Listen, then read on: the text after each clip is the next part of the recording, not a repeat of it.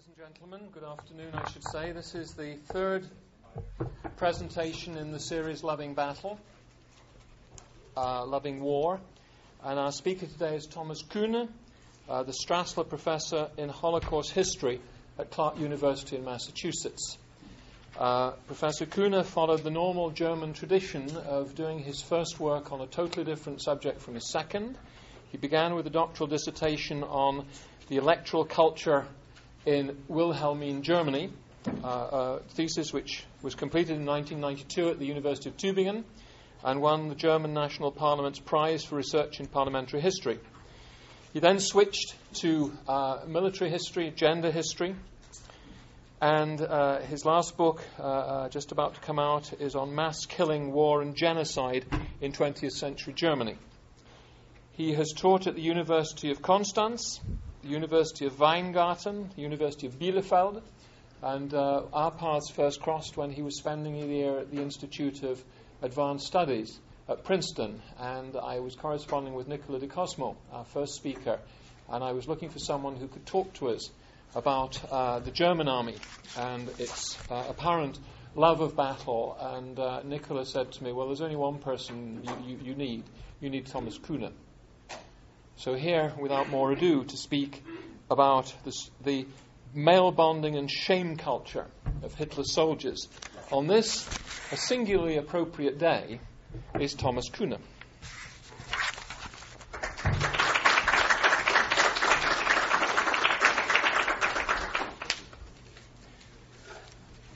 Thank you, uh, Jeffrey, for this uh, friendly introduction uh, and furthermore for this uh, invitation at all. And thank you all for coming here. Uh, indeed, it's uh, a special date today. 60 years ago, Adolf Hitler uh, celebrated his 56th birthday uh, in April 20th, 1945. Um, it was, as you know, um, also his last birthday. However, um, what I am going to tell you about now is not um, Hitler. Hitler is not the focus of my talk. It's about Hitler's soldiers. The ordinary soldiers, lower rank officers, non commissioned officers, um, and mainly privates. Um, many, mostly of them were drafted, and only a few volunteered. The reason why I do that, why I don't focus on Hitler, um, is, has to do with recent controversies in Germany, um, but not only in Germany. In the last decade of the 20th century, Germany was reunified, but only in a very formal sense. Actually, Germany was deeply divided not only socially and economically between East and West, but culturally as well. The discussion about the Nazi past divided the younger from the older generation, and it engaged much wider sections of the German population than ever before. The question that younger Germans debated was about the degree to which their fathers and grandfathers had participated in the mass murder of the Jews. The main focus of the discussion of the 1990s was no longer political structures and ideologies or the few criminals at the top level of the Nazi regime. The crimes of the ordinary man and his uh, and their participation in the regime, their support and connivance were now on the agenda of this new discussion about the Nazi past ordinary men that were, above all, the soldiers of the Wehrmacht. Some 17 million were drafted or volunteered. About 10 million survived the war. And even in the last decade of the 20th century, nearly every family in Germany had a relative who had served as a soldier under Hitler. The Wehrmacht soldiers had carried on total war for almost six years. They had done so, for the most part, under catastrophic living conditions, struggling merely to survive. At the same time, soldiers of the Wehrmacht, not all, but a huge part, were involved in the worst crimes in the history of humanity. However, there was never any sign that collective protest or collective rejection of the war was being planned on a broad social basis. The cohesion of the Wehrmacht and its military efficiency were unbroken until Germany's capitulation. Why? Why did so many get involved and stay involved? This question uh, has two levels, of course. Participation in warfare is not the same as participation in war crimes or in genocide. And killing soldiers is not the same as murdering civilians or POWs. Though both problems are related in this historical case. And it is just this relation that attracts recently both public debates and scholarly research. In Germany and in other countries, a quite provocative exhibit gave proof just of the participation of ordinary soldiers in the Holocaust. The post war generation, that is, the younger Germans, came in the 1990s to the general conclusion that there was little difference between the misdeeds of ordinary soldiers who had been conscripted and those of the small numbers of murderous commandos comprising Himmler's elite guard. In one of the numerous uh, public discussions with Wehrmacht veterans, a young student expressed what many others surely believed when he said, and I'm quoting, there were definitely plenty of soldiers there who enjoyed bumping people off mass killing and mass murder as pleasure. This seems to be the most radical form of loving war. The former soldiers, however, the veterans in the 1990s, contrasted that demonic image with their own image of themselves as war victims and as altruists. They referred to the suffering that the war had caused them and to some kind of humanity they had maintained despite the inhumanity of the war. It wasn't just a lust for violence or anti Semitic fanatism that gave them, as soldiers, the strength for battle, but rather, as they told, solidarity with their homeland and, above all, comradeship. The answers to those questions I mentioned, why did so many soldiers get involved and stay involved? The answers to these questions provided by scholars are divided as those given by contemporary witnesses and by the, the younger generation. A broad tradition of research refers to the ideology of racism that provided a possible reason for the maintenance of fighting morale as well as for mass murder. A rather different answer refers to group conformity within the so-called primary groups, and it refers to military discipline. I don't want to bother you with a review of that research. Instead, I have to draw your attention to a related problem. When researchers refer to group solidarity, or when veterans refer to comradeship, they usually mean that they fought just as other soldiers had always fought and killed. From the other point of view, however, the Wehrmacht soldiers represent the breakdown of civilization per se that began some decades earlier but resulted in the Nazi cult of violence and mass murder. Only the German capitulation in 1945, the alleged zero hour, serves to separate that time of increasing violence, starting with the First World War in Germany, from a subsequent phase characterized by ex- extraordinary willingness to live, peace, to live peacefully and democratically, democratically that continues today. But how was one born from the other? Peace from war and democracy from terror. How do these extremes, if I may quote Hobsbawm's famous book on the 20th century, how do these extremes fit together? This question is all the more compelling because the same people practiced both terror and democracy. After all, it's precisely this war generation that chiefly represents the 20th century from a demogra- uh, demographic point of view. So all the answers to the question for participation in war and Holocaust are concerned with the problem of continuity and discontinuity of Germany's 20th century. Now there are two questions.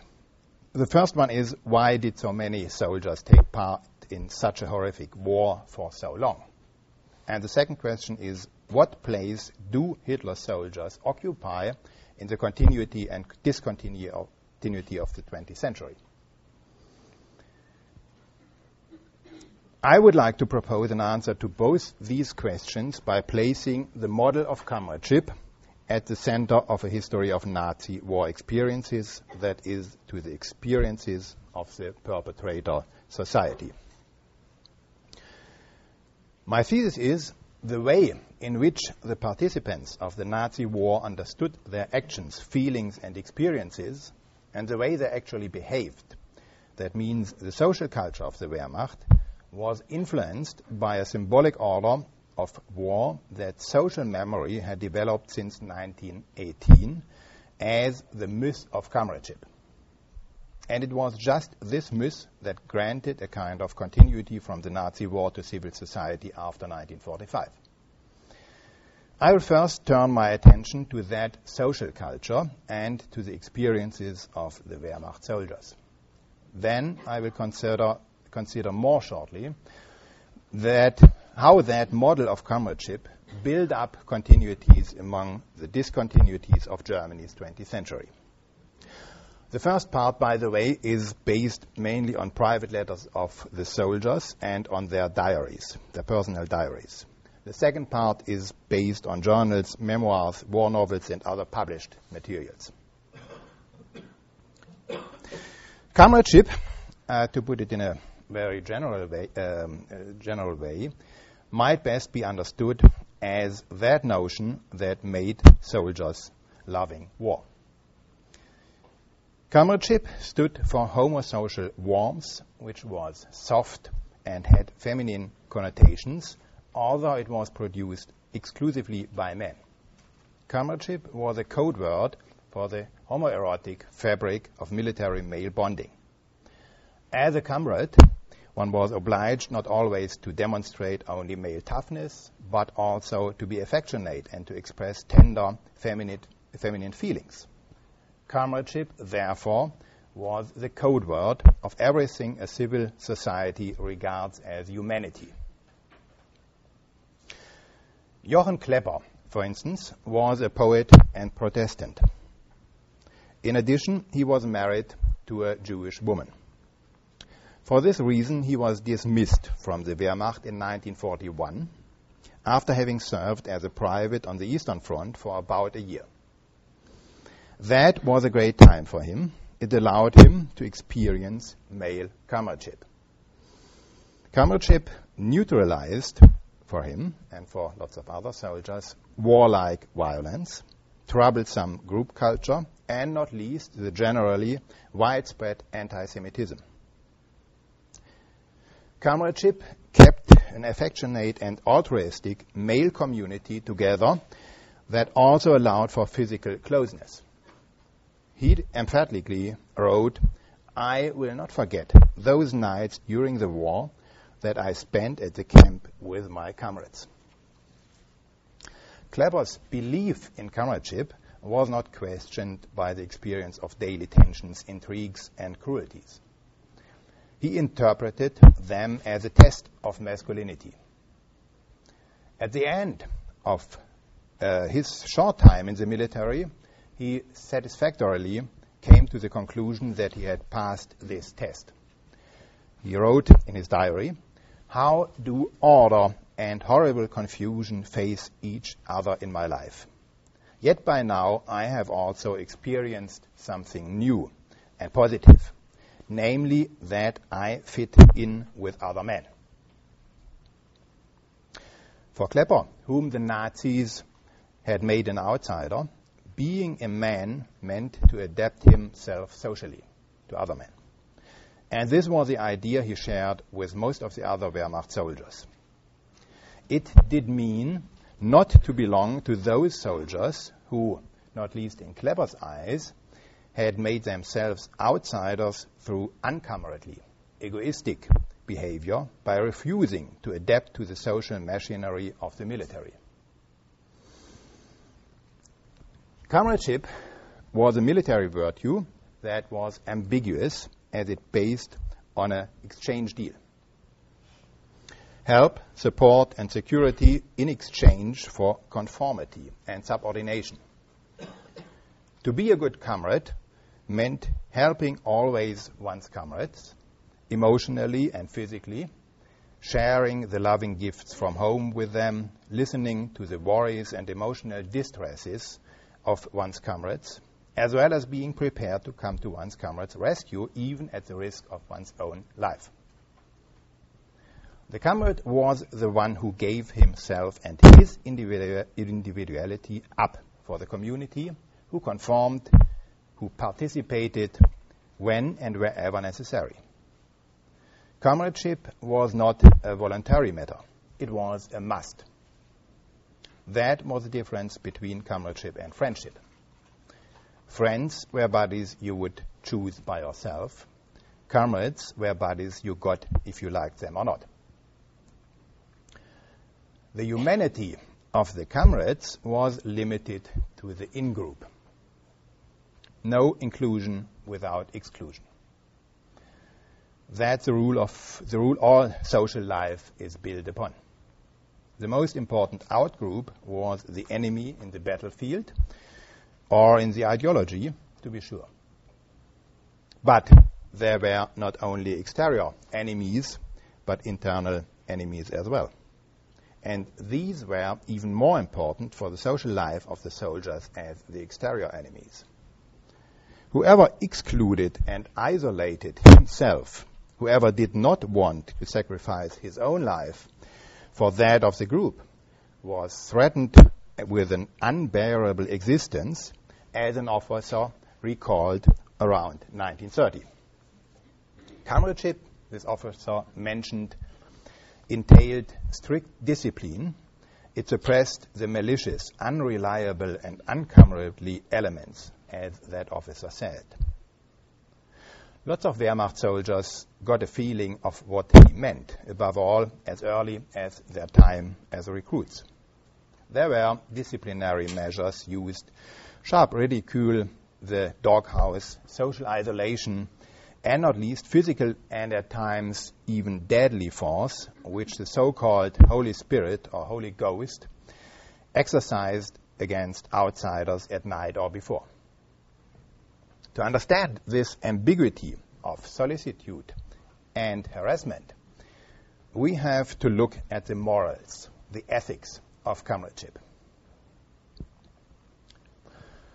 The morals, you know, uh, are those, principle, uh, those principles that help us to decide what might be good and what might be evil. We are used to sort of a timeless meaning of morals good and evil have not changed since yesterday, says Aragorn in Tolkien's The Lord of the Rings, formulating a rather popular illusion. We need such illusions of timeless stability. They spend us certainty where uncertainty rules. But as historians, we have to be well aware that morals are socially constructed and definitely not beyond time, culture, or society. If we are going to analyze the history of morals, we may learn from cultural anthropologists who are concerned with the opposite of shame culture and guilt culture.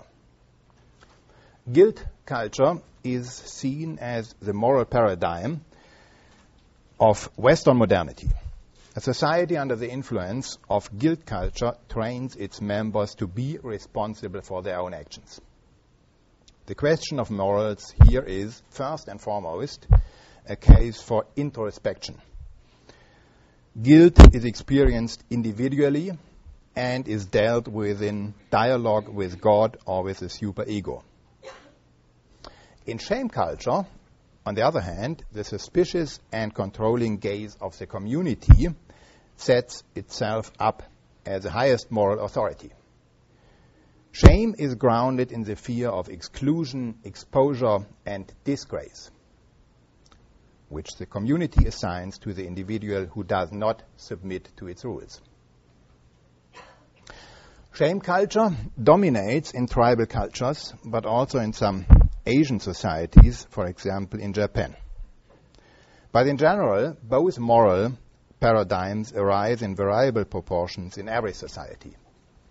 The question, of course, is in what ratio? In military societies, shame culture always may be more important than in civil societies. But exactly this difference evaporated in Germany after 1918, after the First World War, and during the Nazi era, uh, the Nazi era in particular.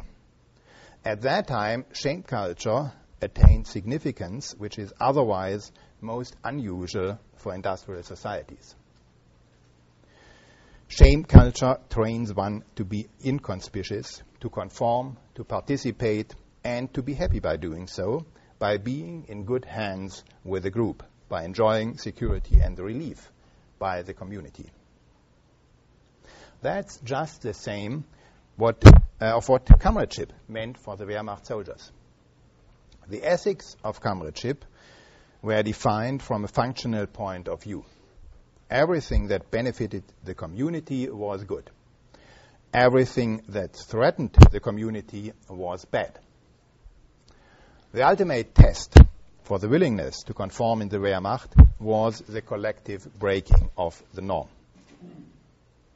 Such community building through forbidden and criminal means do not have the same meaning for men as it did for women. For men, it was a privilege and a duty. In order to be acknowledged as a man among men, one had to be prepared to do forbidden or at least disreputable things. And these had to be done in the company of and under the watch of other men. What was for what was considered forbidden and which norm was to be violated depended on the circumstances and the composition of the group. During their time as recruits, the soldiers would actually practice breaking the norm in the form of small conspiracies against superiors. One malicious sergeant um, at about 1940 was a victim of a nasty trick played against him by his subordinates. One evening, while he was drunk and fast asleep, they secured a padlock around his testicles and withdrew the key. the sergeant had to carry out his duties the next day with his hand in his trouser pocket and had an awful day, to the delight of his recruits. The unlucky sergeant, of course, demanded that the culprit reveal himself. But the group stuck by and shielded the perpetrator. Together, and that's the real point here, they got through the, uh, the inevitable punishment with sporting and conspiratorial indifference. Comradeship evolved out of defense against the terror of the superiors.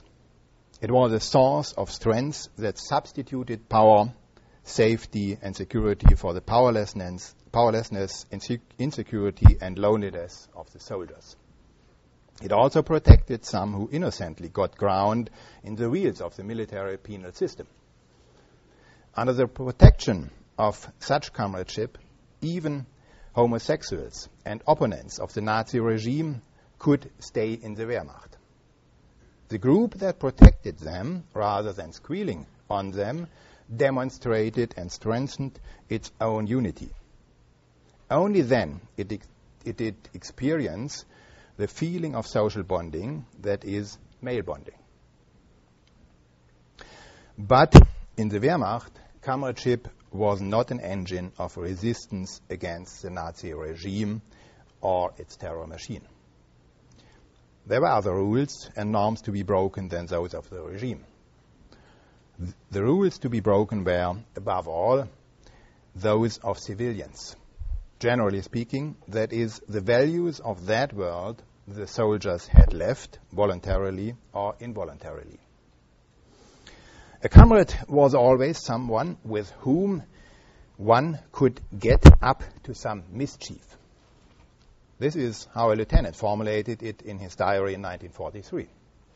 For him and innumerable other soldiers, getting into mischief together meant above all one thing chasing women. That lieutenant was married, but that too was the point.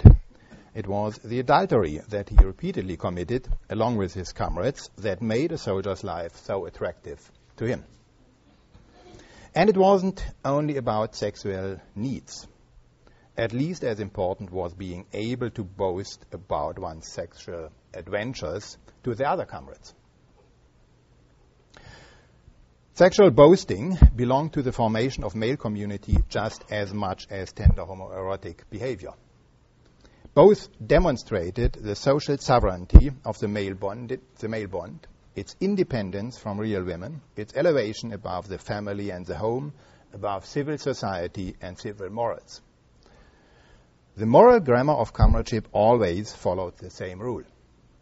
Everything was allowed as long as it enriched and intensified social life and coherence of men.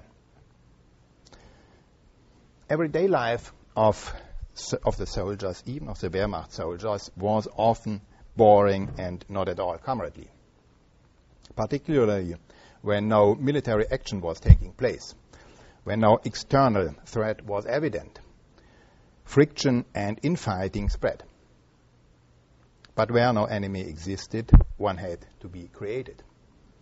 Raids against the subjugated civilian population in the east brought some variety to the dreariness of everyday life, not unlike the fighting against military enemies.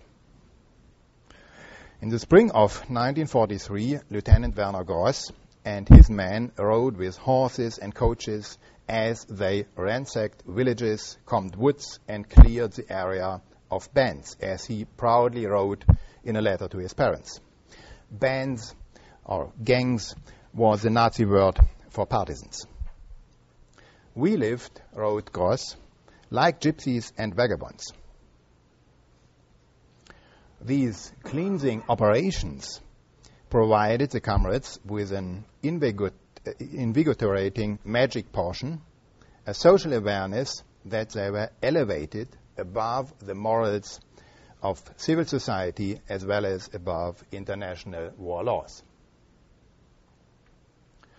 The principle of male bonding through breaking the norm blurred the boundaries to crimes of all sorts. The National Socialist War was planned as genocide and was carried out as genocide. The Wehrmacht's involvement in carrying out this war of destruction was made easier, indeed, it was demanded by the morals of comradeship. The ethics of comradeship belonged to a morality that did not concern itself with either the personal responsibility of the victim or the personal conscience of the perpetrator. This morality was that it trained the soldiers to switch off all thoughts, feelings, or actions in the categories of individual lifestyle and individual responsibility. Whoever killed and excluded with the community, whoever bent to group pressure, Whoever sacrificed his individual identity and his personal life for the community could be certain that no personal guilt would be attributed to him no, no matter what he did. Those were the ethics of comradeship. We know that many soldiers had scruples about the crimes against the civilian population. And we do know that not all soldiers were willing to participate in the mass murder of Jews in the same way. There were differences. Christopher Browning's findings in regard to a police battalion in that respect would be true for other units, not least for the Wehrmacht. But the question we have to answer is why and how these differences were leveled out. It was the morals of comradeship that is the absolute priority social life of the own group had that managed exactly this problem. The scruples some soldiers got were chocked in the dichotomy between the so-called human life of their group and the alleged inhumanity of the enemy. Attacks by partisans offered grounds for the murder of civilians, especially of Jews, because due to the Nazi propaganda, all Jews were partisans. Group honor, which screamed for and also excused revenge, legitimized the massacres against the defenseless. And where there were no partisans, they were imagined and the population at large was murdered instead because the group, not just the individuals, demanded for actions of violence to prove itself. What I'm talking about is not just group pressure, as, for example, uh, Stanley Milgram and Christopher Browning did. Group pressure is only one side of the problem. What is, what, what is at stake here is the conception of the male bond as a kind of social sovereign that is as a founder of social life. What does that mean? Social bonding through breaking the norm meant to establish itself as the highest authority on what is good or evil, that is, on the rules of society. The male bond had in the soldier's self perception the power of laying down those rules. But it was not only the symbolic order of society that was defined by the male bond. The male bond proved social creativity in a more practical sense as well. Above all, at the Eastern Front, the platoons and sometimes much larger, larger units were often reduced by large in a couple of hours or days due to the heavy fights. The so-called primary groups that is, the family-like libidinous communities, which were based on a long period of face-to-face contacts, were continuously destroyed as a result of the massive losses of the Wehrmacht in the Eastern Front. Hence, Holocaust historian Omer Bartov concluded in his path-breaking books on Hitler soldiers that the fighting spirit of the Wehrmacht could not have depended on the cohesion of the primary groups as lots of military sociologists thought before. However, in this respect, not in others, Bartov is wrong. The massive losses and the destruction of the primary groups did not impair the motivation to fight and to kill. And that is not only due to racist fanatism, uh, uh, by the way, draconian military discipline, and a kind of barbarization, as Bartov thought. Lower ranking military leaders in the Wehrmacht were trained to weld together new combat units quickly. And the soldiers were used to constantly having to adjust to different social milieus and units. Comradeship depended not only on how long a certain close group of comrades were together. The experience of mass death did not destroy social coherence of the Wehrmacht, quite the contrary was true. The soldiers were proud of being able to reconstruct social cohesions within a few days, sometimes within a few hours. And the social horizon of the soldiers more and more narrowed to the company or the platoon. A non-commissioned officer got into raptures about his company in early 1945 when the war was nearly over, but he didn't realize that. We are in the best mood, he wrote to his family at home. Had never been better. Staying together, fighting together, or getting wounded, that's what we want in our platoon. The experience of mass death, that's what he, ex- he is expressing. The experience of mass death was combined with the experience of surviving comradeship. physical destruction became the basis of social life, of, of a quite intense social life.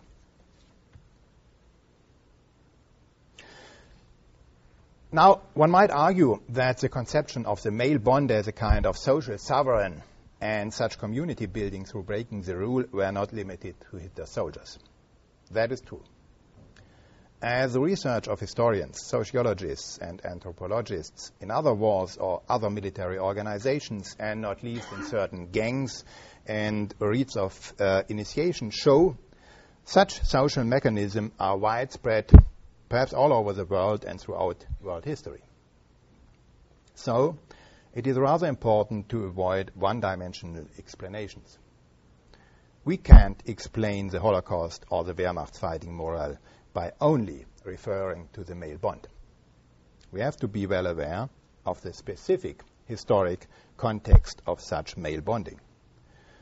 We have to refer not only to sociology, but also to ideology, to the state, that is, to history. Anti Semitism was deeply anchored in the mentality of the Germans at that time. The racist ideology paved the way for the self dynamic of their social life the soldiers experienced and practiced.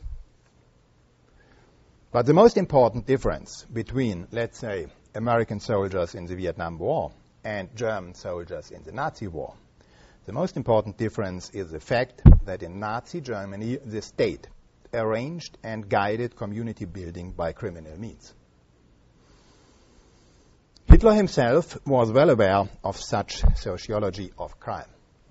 Once in, already in 1923, 10 years before he came into power, he explained that there were, I am quoting a speech, two things which are capable of uniting people common ideals and common crime.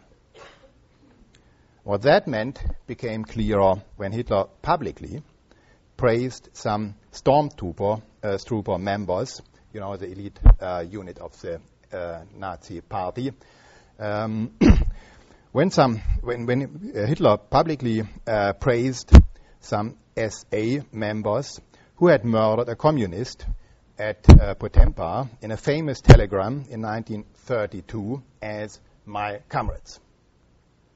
And it got, got much more important with the collective murder of, uh, in, in, 1933, with the collective murder of the SA leader, Ernst Röhm, and other uh, inner party opponents of Hitler at that time. This murder was committed by um, there's the, the, some elite members of the Nazi Party and uh, the old um, military in Germany. And insofar, this murder united the old elites of Germany military and the new elite of the Nazi Party by a common crime. And so the process of uniting a whole people by crime went on with the actions of the Gestapo, the SS, and all the other units and organizations that carried out the politics of extermination from 1939 on. Most important for the soldiers, for the drafted uh, soldiers, were the so-called criminal orders issued, issued by the Wehrmacht in respect to the attack of the Soviet Union in 1941, which in practice allowed soldiers to murder Jews and other civilians or POWs without being prosecuted. These orders served as a means to integrate the Wehrmacht into the large community of criminals. And so, even if the regime did not allow people to talk frankly about the mass murder of Jews, sometimes Nazi leaders like as Hermann Göring reminded the Germans in their radio speeches in 1942 and later on to what the whole German people, and not only the Nazi elite, had done with the Jews. It is, once again, rather important to emphasize the role of the state in those things I'm concerned with. But states do not suddenly drop off, drop out of the blue. That is, above all, true in respect to the Nazi state. It was the German society that made possible the Nazi seizure of power and its stabilization from 1933 on. There has been done lots of research uh, in why Germans backed Hitler. One of the most convincing recent explanations points out to the longings for order the Germans had after so much disorder in the Weimar democracy. The Nazi state guaranteed such order by terror against outsiders, that is, above, above all, against Jews. But it is not only the longing for order Germans were obsessed with and the Nazis granted. As much as important as the longing for order was the longing for community, for a great and large community, a nationwide community the Germans had missed much longer than order. And it was just this longing for the so-called Volksgemeinschaft, that is the people's community, the Nazis granted by terror, murder, and crime. The Nazi seizure of power was made possible, among other facts, of course, by some rather strong longings for a state which should be organized like a kind of military platoon, that is, like a unit, like a front unit of comrades. These longings were deeply anchored in the German society before 1933, and they were definitely not an invention of the Nazis, but of the bourgeois, bourgeois milieus and uh, some parts of the workers' movement as well. It was a myth of comradeship that paved the way to shame culture in Germany after 1918, and it was just this shame culture which finally served as the cultural background of the Nazi society. The Nazi society presented itself as a nation of comrades, that is, as a nation that stuck together by comradeship. Comradeship was an experience already made during the First World War, and it became a model for mythical interpretation from then on.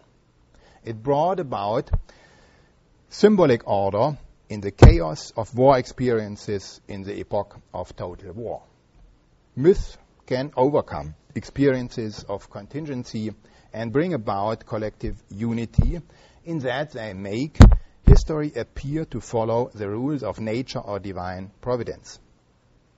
Sometimes myths simply appear as fate and therefore appear to provide guidance on how to act in the present situation. The myth of comradeship grew up during and in the aftermath of the First World War. But it was not only based on accounts of trench community in the war, but also on those that belong to the nebulous past, on Christian tradition, for instance, in particular to the New Testament, then on the Nibelungenlied, and especially on a song, on a, on a quite popular song of the Good Comrade that was written by um, Ludwig Uhland during the German wars of liberation in the early 19th century. All these texts give an account of the love and solidarity that existed among men in dangerous worlds where death was omnipresent. And I also offer a promise to all newcomers. Those who behave in that mythical ways are standing in old, in holy traditions. Their behavior is beyond any moral doubt. The myth of comradeship depicted a picture of society free of all problems the German society had just with such dichotomies, with gender wars, with class struggles, with a divided nation, with the burden of a lost war after 1918, with the inheritance of mass death.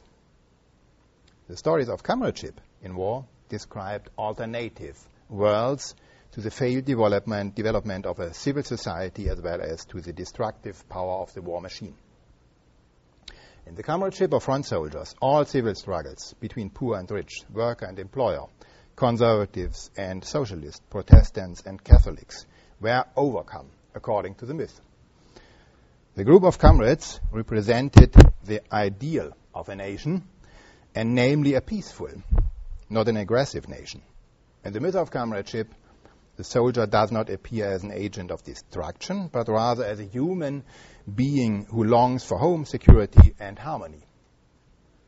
The myth of comradeship formed the starting point of a cultural consensus that united two competing camps of post 1918 collective war memory the socialists and the nationalists.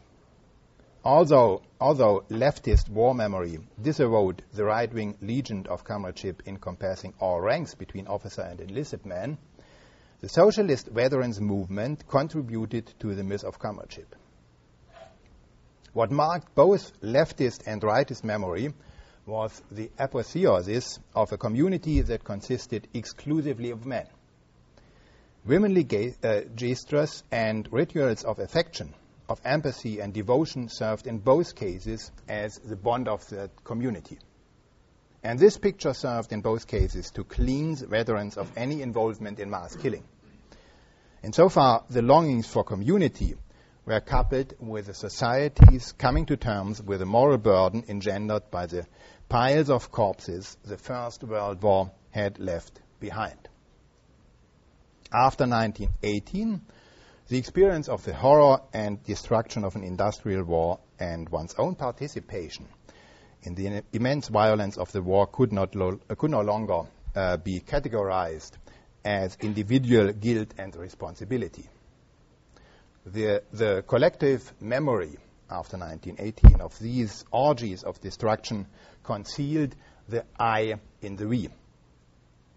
In that we, personal responsibility was dissolved. Communities of comrades resigned to their fate were able to neutralize their aggression towards those outside of the community through altruism inside the community. After 1945, for the Germans, the needs of such a myth got even stronger than after 1918, as now the whole society was stigmatized by having participated not only in mass death, but also in mass murder. Comradeship lived on the pride felt by breaking the morals of civil society. But at the same time, it maintained moral islands, islands of peace of the middle, in the middle of the war, islands of humanity in the midst of inhumanity of violence and cynicism. This Janus-faced quality and its symbolic potential for integration proved to be essential in the collective remembrance of the war. The former soldiers washed their hands of the crimes against humanity by remembering the humanity they had practiced among themselves. A prominent West German politician explained at a veterans meeting in 1956 the comradeship, and I'm quoting, the comradeship, mutual help, mutual commitment, which the soldiers demonstrated in the war and were again demonstrating in their meetings now, is a part of the foundation on which the new, and he meant the new um, West German democratic state, was built because the spiritual elements of the democratic state are respect, care, and concern for one another for the benefits of all.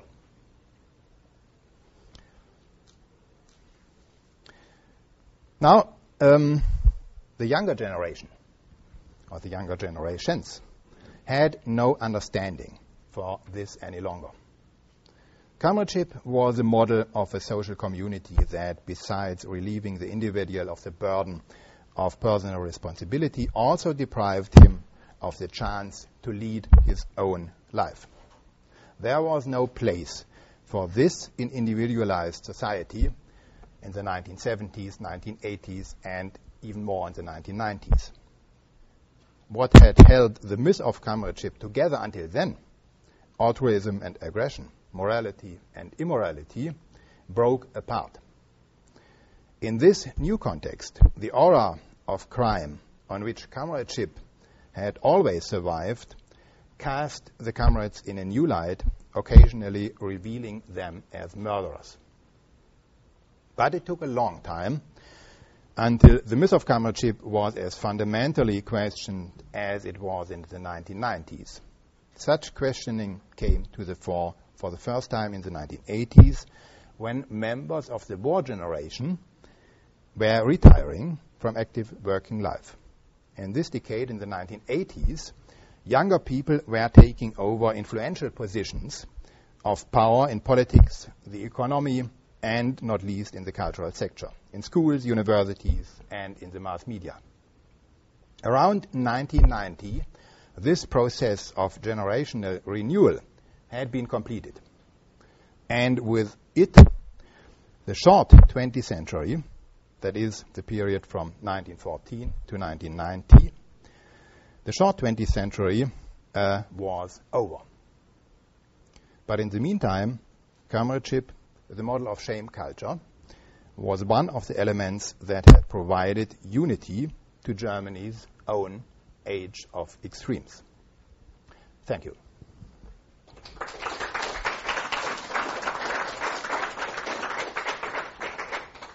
we have about um, four, uh, 20 minutes for questions and answers. Uh, would you uh, explain a little bit more why this is different from any other military force?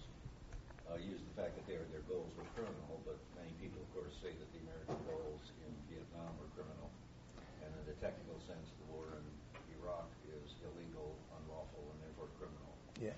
So, you, I mean, a lot of people use that with all kinds of different Yeah. wars. And the comradeship, of course, is found in probably all wars. So the question is, how does it differ? Um, yeah, you're absolutely right. I mean, this kind of what I described as comradeship, um, you would find it in um, more or less all uh, other wars, at least in the 20th century and maybe even before. Uh, the difference is that, um, I guess, with all, let's say, American wars in the 20th century, there was a clear distinction between military and civil society. Whatever the soldiers did, they knew or they should knew sh- they should know that they would return into a intact civil society. That is a society which did not share the morals of community building by criminal means. Th- that's the difference to the Nazi society. The soldiers, the Wehrmacht soldiers, did not know that after 1945 in Germany there would be built up a democratic state with a quite well functioning civil society.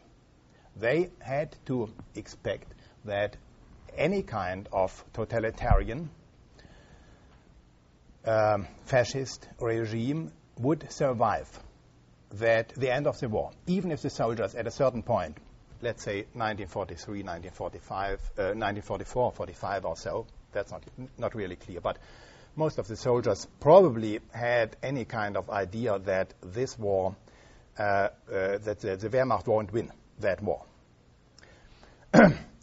Nevertheless, they, um, at, the, at the time of the war, uh, the whole German society was militarized and was in a certain way criminalized by the by participating, even in a passively sense, into the Holocaust. And as I said, the soldiers um, had to had to um, to expect that they would return at any point in such a society, which would uh, keep the values uh, the Nazi state had um, pushed forward.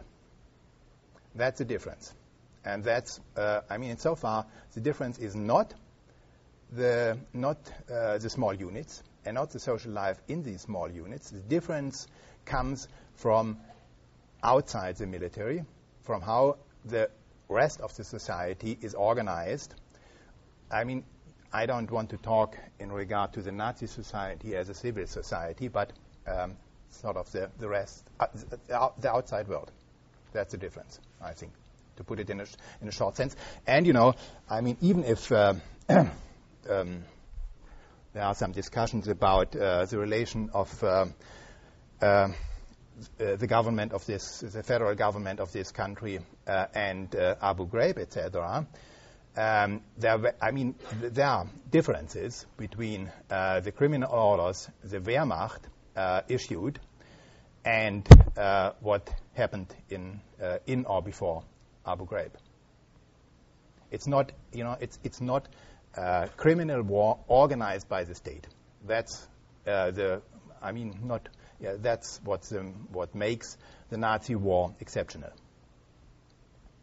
Yeah, please. You mentioned that in, in Nazi Germany, more people were drafted than volunteers. What was the percentage of people who were drafted versus people who volunteered? volunteer, why you would think that, why was that difference? Why, why did so few people volunteer? What was the percentage? Uh, we don't have uh, figures about the percentage, unfortunately. We don't have any figures, uh, any uh, any um, any sure any figures for sure. We don't have these figures, and so the only thing what you can do is um, to estimate these figures, and these estimations would be quite unsure, to be honest. I mean, it's just the only thing what you can do is to look at. Uh, you know, personal uh, memories, uh, diaries, etc. And then you would see that usually a member of the working class did not volunteer. The lower classes did not volunteer, usually. There are exceptions, of course, but and that um, means that at least 70 or 80 percent of the Wehrmacht were not, uh, did not join the army voluntarily. But I mean, these figures, 70, 80 percent, drafted and maybe 20%. I mean, these figures are quite unsure. I won't um, give a guarantee for these figures. Maybe only 10% who volunteered. Why the big difference? I mean, if that's if that if those figures even close, I'm surprised because the Nazis were famous for keeping all sorts of records. Yeah. I'm surprised they didn't keep on that. But why? Uh, okay. Why is the estimate so so radically? You know, the, um, yeah, for that you have to know that uh, when the Second World War was started in uh, 1939 with the attack on Poland, this war was quite unpopular in Germany. Um, it was definitely unpopular, uh, and we know about that uh, for quite sure because um, uh, uh, an organization of the Nazi state, the so-called Sicherheitsdienst, that is a kind of security police, um, uh, spend lots of energy in sort of um, um, reporting the, se- the mood of the population of the people. Yeah, uh, like it's like as a uh, you know like as a kind of um, um demoscopic uh, uh, enterprise, and these uh, reports are um, are saved. We, you are able to read them. At least in Germany, I don't. In German, I don't know if they are translated right now, but um, are, we know about that. And from that, you can see that you would see that um, most parts of Germans did not like that war. There was a huge difference between the war enthusiasm at the beginning of the First World War in 1914 and at the beginning of the Second World War. People were afraid of that war. They had a good, ex- good memory, good remembrance of the terror and of the, the you know, the, um, what happened 30 years before. They were afraid of losing that war. Um, this changed with the, the huge, the, the massive um, victories in 1940 over France, um, etc., in the West as well as in the East. Um, but even then, in the 1940s, there was no, as far as we know, you know, we don't have the exact figures, but uh, as far as we know, we, there was no mass uh, volunteering movement in Germany, people just still were afraid of losing their life or the lives of their uh, relatives in that war. And I mean, they had good reason for uh, being afraid of that. That was the reason why uh, there was no mass uh, volunteering movement in Germany. Um, I mean, you would find, of course, personal testimonies which uh, would give proof just of the contrary, that is, uh, of volunt- volunteering. Yeah? But it's only a, small, a small part of the population who really did that. I lost the overview, sorry. Please.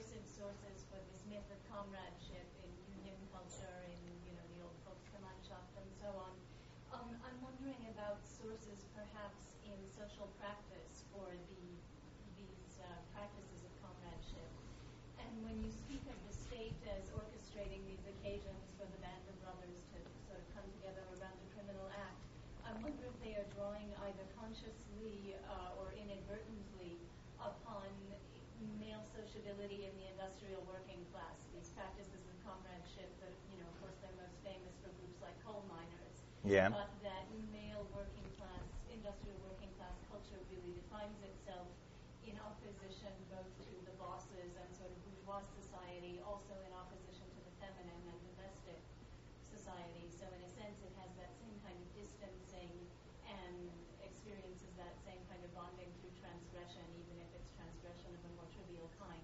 Is that a source that goes into this? Absolutely. I mean, you're absolutely right. That is one of the sources. Uh, other similar sources you would find in the rural population. Uh, the, Euro, the, the, lower uh, classes um, uh, in the rural population had uh, similar or was used to similar um, social practices, and uh, there's no doubt that uh, that um, plays a, a, a, a, big role in that. Absolutely.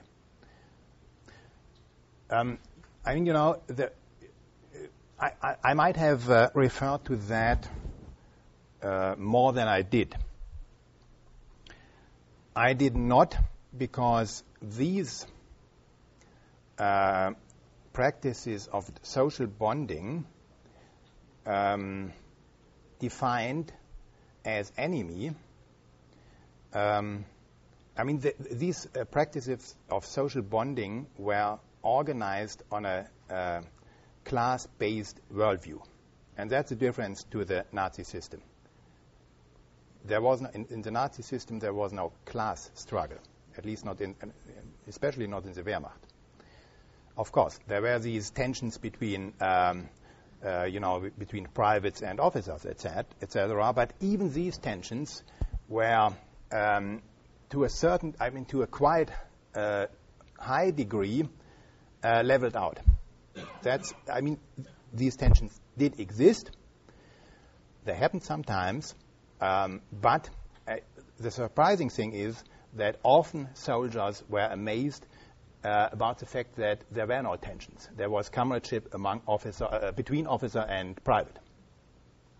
So there was le- at least the idea or the kind of utopia of uh, an erasure of class um, tensions and or the, the the, the tension between um, military ranks. Please. I'm wondering, uh, well, maybe the two questions in one. Um, I'm wondering whether or not the same outcome that you described for Hitler's army with um, comradeship and uh, common crime and, and feeling as if they're part of this collective civil society doesn't work in a different way, but with the same outcome in the cases that you laid out for John, where they think of themselves as uh, not part of uh, civil society. The civil society is different than they are.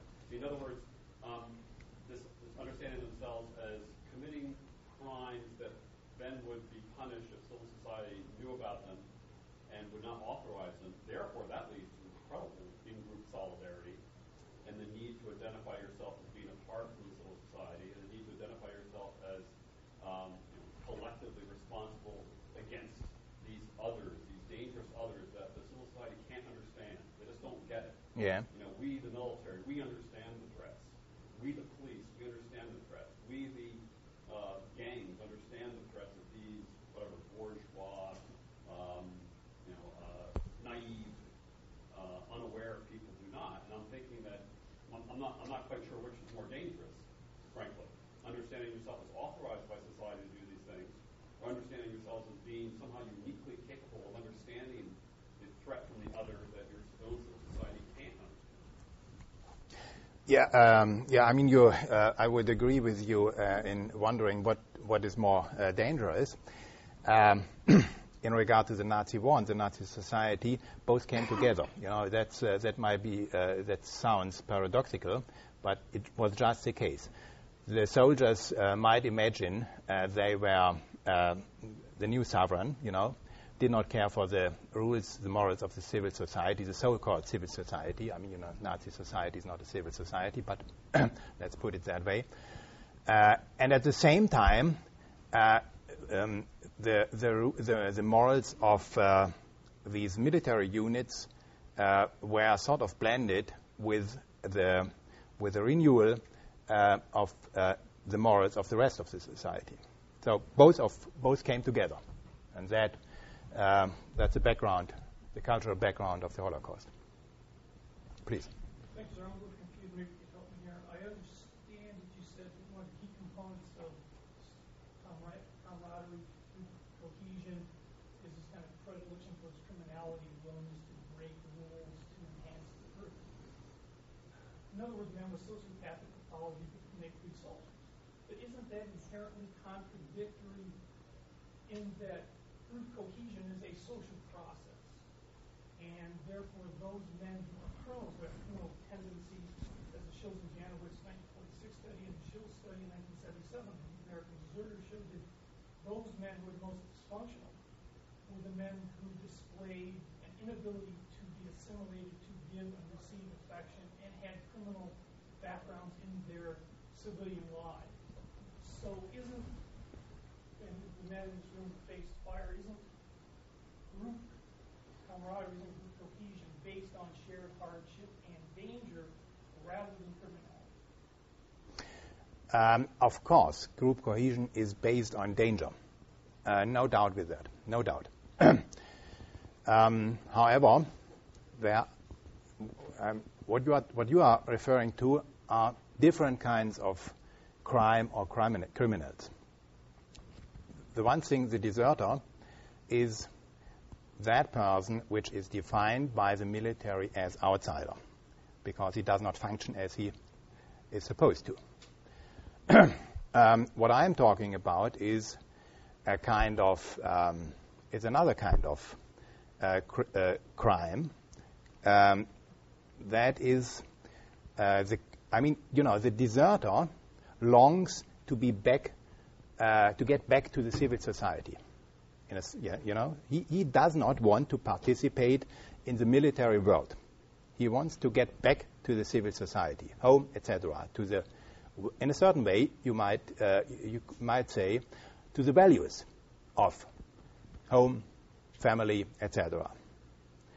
Uh, whereas uh, what I was talking about in regard to the to uh, male bonding by criminal means is um, first of all it is a collective uh, thing where the deserter is a lonely person usually, and it is uh, the definition of this crime is just that it is opposed to the values of the civil society, of those people who are at home.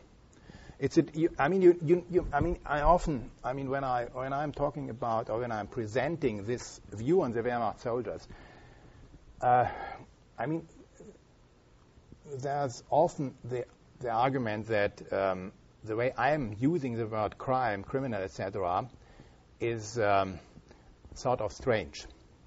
It is not the way it is used um, uh, in official languages.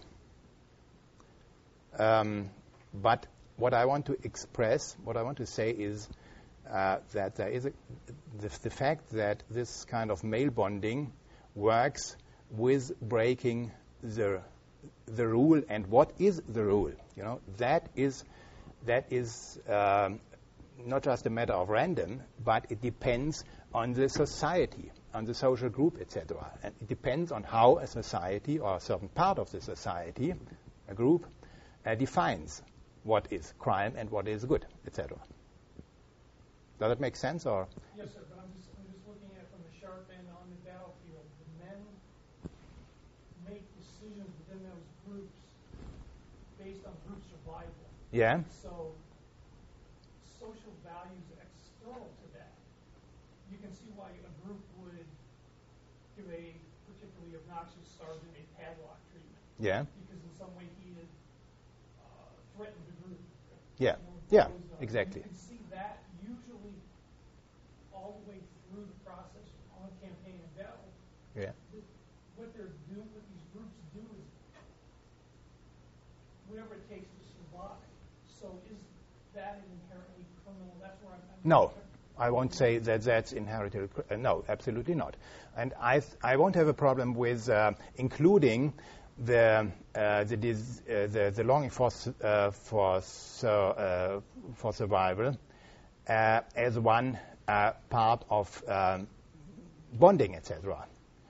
Um, you know, the problem I am dealing with is how um, how becomes a society, a whole society, and in my case, a whole military society, like as a Wehrmacht, a genocidal society.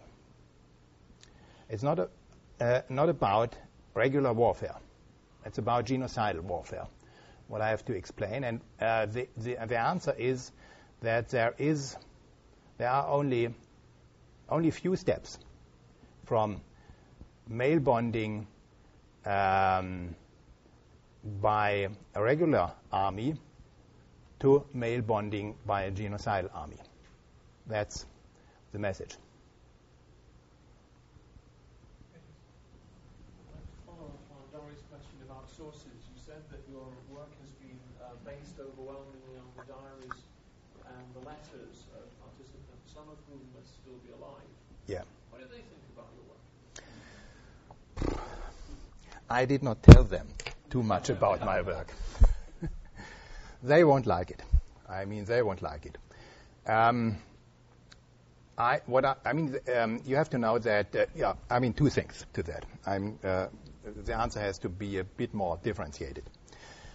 Um, unfortunately, I don't have any statistical, um, any, um, any good, any, um, uh, any clear figures about the portion uh, of the surviving soldiers getting involved in the West German veterans movement. In East Germany, in former East Germany, there was no veterans movement at, as, at all. It was just forbidden. Uh, the German West veteran movement denied, until now, has always been denying any substantial involvement of the Wehrmacht into the Holocaust. They, they would say, uh, okay, um, some criminal elements of our troop uh, participated in uh, killing, in murdering civilians, etc. But the the, uh, usually we, we didn't do that. That's the position of the veterans movement in West Germany until now. However, uh, there are some reasons to estimate the the the the, the, the uh, number of surviving soldiers um, joining that veterans movement or supporting that veterans movement at about 10%, only 10%, maybe 15 or so. I mean, we don't have exact figures for that. that means most of the former Wehrmacht soldiers, as far as they survived the war, did not support um, the veterans movement. And of course, I mean, we do not know if that means that they do not support the denial of the, uh, the participation in the Holocaust. But there are some good reasons for, um, for assuming that um, about half of, uh, about one of two of the former soldiers had some ideas and still has some ideas of uh, the bad things uh, the Wehrmacht did. Um, and um, yeah, I mean, in so far, it's not um, it's not um, the, the, the whole um, army. Um, and now, to be honest, I lost uh, the, the, the question. It, it was whether perhaps any of them had uh, forbidden you to use material. Ah, okay, sure, sorry, yeah, sure, sure. Um, so um, that's a, uh, uh, the final the, the point. It depends on, on whom, whom you ask. Uh, there were um, uh, before I started with my research, uh, there was done some research, uh, some oral history with Wehrmacht veterans, mostly with Wehrmacht veterans who did not join the, the, the veterans organizations. The, these uh, soldiers usually would sort of confirm, um, they would um, sort of confirm at least the participation of the Wehrmacht in the Holocaust, and um, they would to a certain degree, have no problems with uh, sort of criminalizing comradeship. Uh, I would assume at least one of two w- would not like uh, what I am, what I did present at all. For the for most of the soldiers, comradeship is a positive thing. It's a good thing. It was a good thing, and so they usually don't uh, like what I um, have to present. By the way, Uh, it's not only about the former uh, Wehrmacht, Wehrmacht, soldiers. Um, there are also um, active soldiers, German soldiers now, uh, members of the uh, Bundeswehr, the German army, who uh, definitely do not like to uh, sort of get uh, the ideal of comradeship uh, contaminated with any ideas of, of crime. I don't know how American soldiers uh, are thinking about that, but uh, that's my experience from Germany. Well, Professor Kuehne, some of your uh, uh, German uh, sources may not like what you have to say, but we like what you have to say very much indeed. Thank you. Um, before uh, drawing things to an end, may I just remind you that next Wednesday uh, we have the fourth presentation, this time by Robert Pape, Political Science Department, University of Chicago, and an alum of our own Rick Herman, on the strategic logic of suicide terrorism. 12.15 next week, next Wednesday in this place. So, Professor Thomas Kuehne, thank you so much for coming to talk to us.